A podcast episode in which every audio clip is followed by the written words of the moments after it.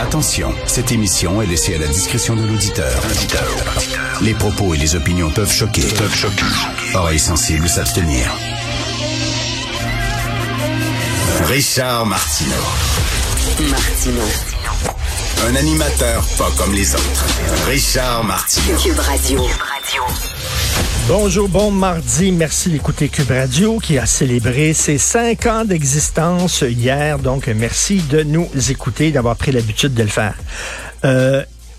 Dans Le Point, le magazine Le Point, il y a Olivier Gisbert, qui est l'éditorialiste du Point, qui signe un texte sur le Hamas. Et il répond aux gens qui disent que le Hamas, c'est un groupe de résistants, c'est un groupe de combattants de la liberté. Il dit, est-ce que vous êtes complètement cinglés? Alors, il dit, dans sa charte originelle, parce que le Hamas a une charte. Dans sa charte originelle, parue en 1988, le Hamas dénonce, comme les nazis hier, le complot juif mondial relayé par la franc-maçonnerie. Pour justifier son combat contre les Juifs, il se réfère même à leur plan de conquête de la planète, qui figure dans les protocoles des sages de Sion. On sait que c'est un faux avéré sur lequel s'appuyait aussi Hitler dans Mein Kampf. Et là, il dit, ça n'a pas de bon sens. La Palestine, là, je vous cite des extraits de la charte du Hamas. On en a parlé hier avec Joseph Facal. Dans sa charte, le Hamas dit, la Palestine est une terre islamique pour toutes les générations de musulmans jusqu'à la résurrection.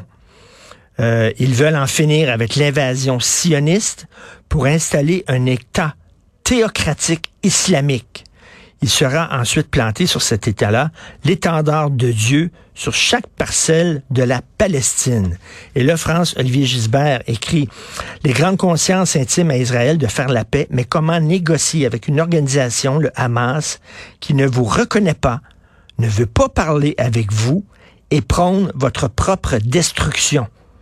En attendant, les manifestations de joie, un peu partout en Occident, en disent long sur le nouvel antisémitisme qui se propage dangereusement aujourd'hui via l'islamisme, l'extrême gauche et une certaine bien-pensance médiatique. Voilà comment on peut négocier. Ce ne sont pas des combattants de la liberté, ce sont les fils spirituels des nazis. Et dans le National Post aujourd'hui, on nous parle de l'association étudiante de l'Université York. L'Université York, c'est à Toronto. On parle de 50 000. L'association étudiante de l'Université York représente 50 000 étudiants. Ils ont un budget de 2 millions de dollars par année. Ça, c'est les frais étudiants que les étudiants paient pour aller à l'Université York. Il y a une partie qui va à l'association étudiante. Tu n'as pas le choix. Que tu sois d'accord ou pas d'accord avec les prises de position, c'est ça qui est ça. Ça s'en va dans leur poche. Donc, ils ont un budget de 2 millions. C'est pas un petit organisme pic-pic, là. C'est même un organisme intéressant, et c'est-à-dire avec beaucoup d'argent et beaucoup d'influence. Alors, au lendemain de l'attaque du Hamas sur le sol israélien, ils ont émis un communiqué. Ils disent, récemment, dans un acte de résistance très fort, le peuple palestinien a détruit la frontière, la clôture illégitime qui avait été mise sur pied par le système colonial d'apartheid qui s'appelle Israël. Et là, on dit que c'est une violence contre l'État colonial qui est justifiée et qui est nécessaire, et que ce sont des anticolonialistes, le Hamas.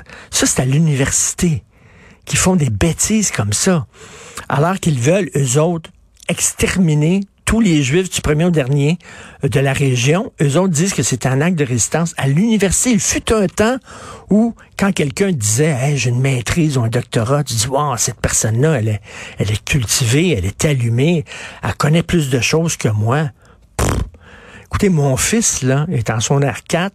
Je pense pas qu'il va aller à l'université. Il m'en a parlé l'autre jour. Il a parlé, lui, des études. Puis ça, c'est pas vraiment son trip. Il veut gagner sa vie autrement, là. Puis c'est bien correct, là. Ça sera son choix, là. Peut-être il fut un temps où j'aurais peut-être été déçu en disant, je l'aurais vu quand même à l'université, puis tout ça. Mais c'est quoi?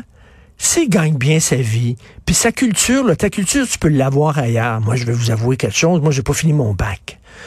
J'ai fait un bac en cinéma à l'Université Concordia. J'ai commencé à gagner ma vie comme chroniqueur, comme journaliste et tout ça, commentateur, critique de cinéma.